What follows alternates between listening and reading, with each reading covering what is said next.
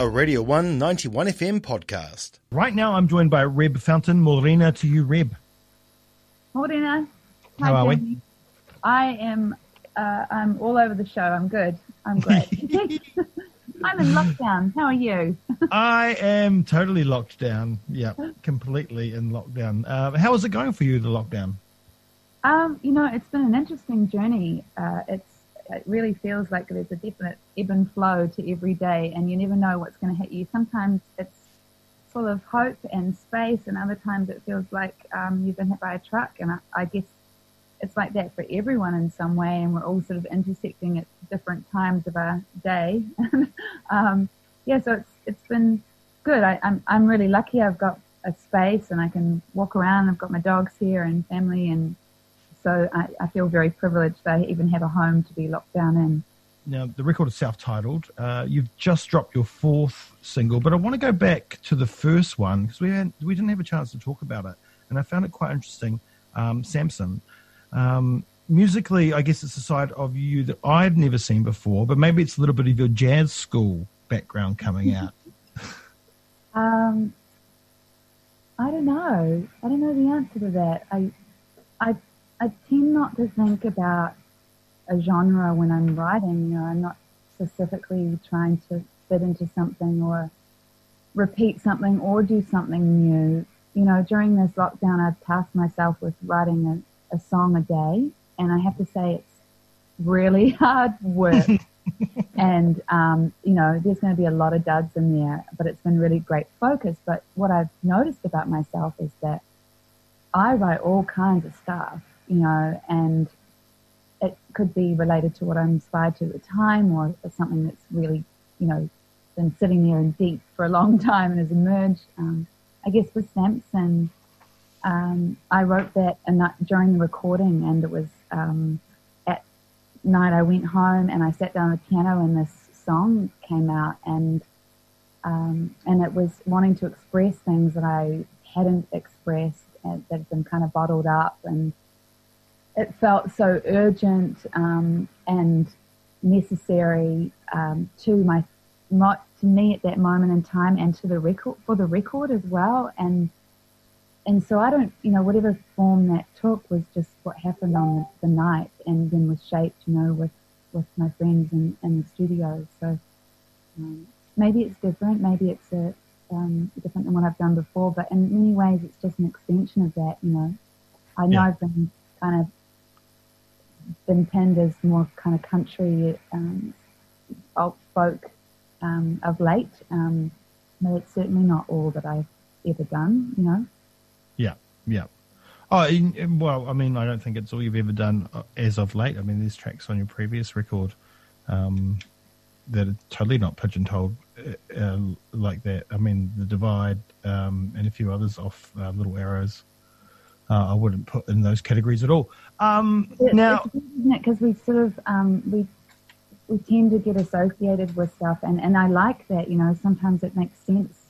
Um, but I love I love spoken word. I love Patti Smith. I, I love this. I love pop music. Um, you know, and all of those things kind of came together in that song in a way that was felt like it was me. Uh, like video stores, press rewind, delete. Um, what a great line. Well, part, part of a line. Uh, lyrically, um, your latest single, "Don't You Know Who I Am." Uh, it's just so great. Um, a true wordsmith at play, and I'm sorry I had to say things like that to you because I'm. Sh- if you're anything like me, compliments are the worst. I don't know. You might you might be great with them. Um, but um, is this was that song? Is this song born of real experiences, or are you just spinning yarns? oh, everything's real. it's just maybe complicated as well. Um, yeah, don't you know who I am was really inspired by real things. Um, my album, Little Arrows, features some artwork by an artist called Benjamin Chee-Chee, who um, died in 1978. And um, he was an incredible artist. And in fact, I have a tattoo um, of that artwork on my forearm. And when I was looking at getting the rights for that artwork, I heard a little bit about his story. And um, so this song was really inspired initially by his story, but it, it it's much larger than that. For me, it's it's my own story. I, I think it's it's all our stories and kind of um, emblematic of, um, of, of many things. The, the, the, struggle of our own egos, of um, wanting to be somebody, of feeling like we're nobody, um, and um, how to come together in solidarity through that. So yeah, it's a it's a lot of different things. they always yeah. are. Um, the, the, record itself is self-titled. Um, it's your fourth. Um, what does it mean for this record to be self-titled now? Well, I I felt like it was a line in the sand moment for me. You know, I've been a, a single parent making music for a long time, and, and it was always hard work, and, and it was always second best. So uh, this album felt like a shift in my ability to commit to music and and myself and and I, I wanted to share that. Um, it's it's definitely a very considered album. I, I spent um, uh, yeah very considered thought, thoughtful record and um, I guess in many ways that felt different too. You know, it, um, my past works, although I've put a lot of energy into them, for me, um, this one was uh, was completely self-driven. So I guess in that in that way, I wanted to say this is about me, you know. And if there was ever a time to do a self-titled album, it's now. Um, and I think the songs, the, the, the different feeling that the songs have, like you were talking about before, are really um, emblematic of that of that shift for me, and um, I guess an, a, a different kind of confidence and commitment. Um, and Don't You Know Who I Am is like that. There's a hell of a lot of bravado in that song. Mm-hmm. Um, uh, and that's not without the complexity of the insecurities and doubts that we all have. And, and same goes for me with the record. You know, what a great time to be releasing an album during a global pandemic. you know, just out of this world and it's, you know, it's, it's scary and, and weird, but, um, but I'm a musician and I'm always going to make music and and I, it's really the the the only gift that I have to offer to folks at this time. You know, I'm not an essential worker. I, I can't um, I can't give healthcare or support, um, but maybe I can give some connection to music and um, and hopefully we'll find meaning in that together. You know. Well, music's mental health care. Oh, it is. It is for me, that's for sure, and I know it is for a lot of people. And um, you know, that's what I love about music. Um, it's one of the things I love about live music, um, you know, and I'm missing at the moment. I love that about creating music and, and sharing it with other people because when I listen, you know, it helps me get through the day. And mm. right now I feel like we need that more than ever, you know. Indeed. That feeling of um, being alone. You've, you've booked a tour. Um, and I'm assuming you've done um, two parts. You've got an album to release, but I'm sure you also want to be able to support venues as soon as you can and play at places so people can come and support those places that you love to play at and you've loved to go. You've you've gone to over the years. Um, yeah, I'm really worried about venues at this point. I'm I'm kind of irate about this sort of narrative around this neoliberal narrative around just allowing viable businesses to continue um, and the other ones fall away. You know, um, venues do not make money. They're never really viable.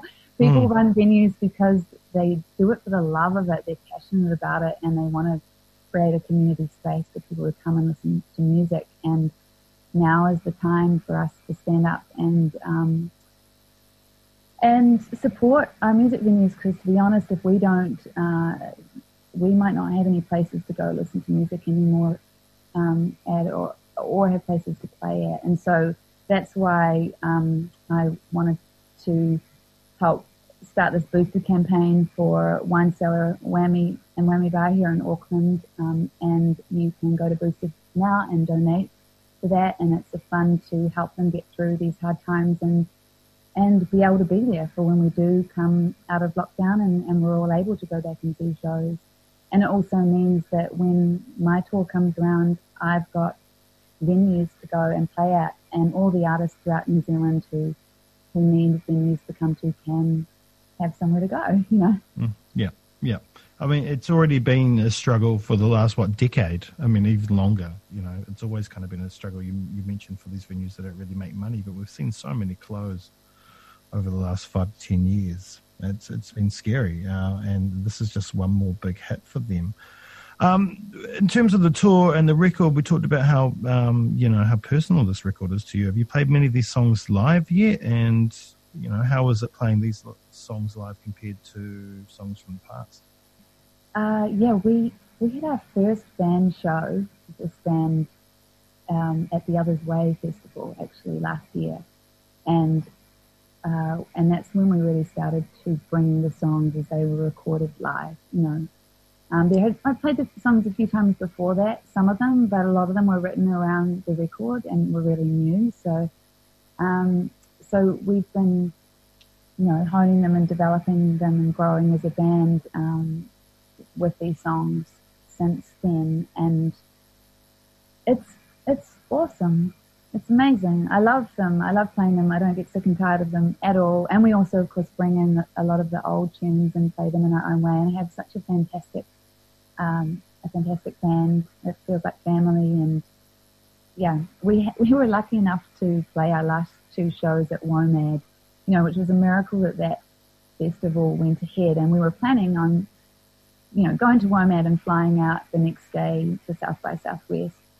And to have those shows as our last, you know, gigs um, in memory is, is really special. It's kind of seen me through the lockdown, to be honest, because we got to, to kind of play uh, all of these tunes off the record, you know, um, and it's such an amazing setting with beautiful audiences and and really we were preparing for this, you know, this this album release so even though we've had to delay the band show somewhat, um, we're super excited. We can't wait to bring it to people, and hopefully um, by that stage, all of you will be, you know, ready to come out and party with us. No doubt. And Dunedin always turns out for Reb Fountain Show, so um, it's going to be great. Um, and the record's out today, out on Flying Nun, which is fantastic. Hey, Reb, always a pleasure to catch up.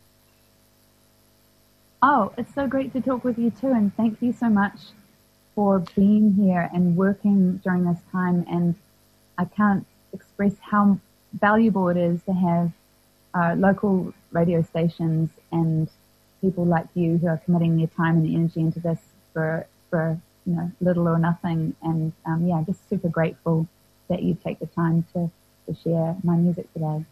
Oh, you're more than welcome. It's just great. It's well, I love your music, so it's just great to catch up and uh, and talk about it from underneath my ten year old stepdaughter's uh, lofty bunk bed thing. Oh, what a perfect stu- sound booth!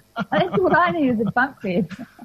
I have to. I've been like hiding in the corner of my room to record things, and um, I've been doing these tracks for Les Mills, and um, and I have to stop when the lawnmower goes. You know, it's like yeah. everyone a sunny day and everyone's like thinking, oh, we'll just mow the lawns, and it's totally thwarting my recording possibilities. So yeah, I, I hear you. Bunk bed sounds perfect. Yeah, it's pretty good. It's pretty good. Um, fantastic. Thank you once again. Always a pleasure. Uh, and we'll see you in Otepoti um, soon on tour. Um, I can't wait to come down and yeah. and spend time with you guys. It'll be amazing. Tell me that you're crazy like my love. Want me like you're crazy, like my love. Kiss me like you're crazy, crazy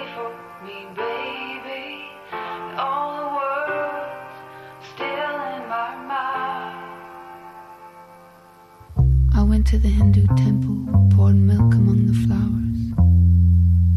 You caught me smiling, smiling at the edges. That was a Radio 1 91 FM podcast. You can find more at r1.co.nz or wherever quality content is found.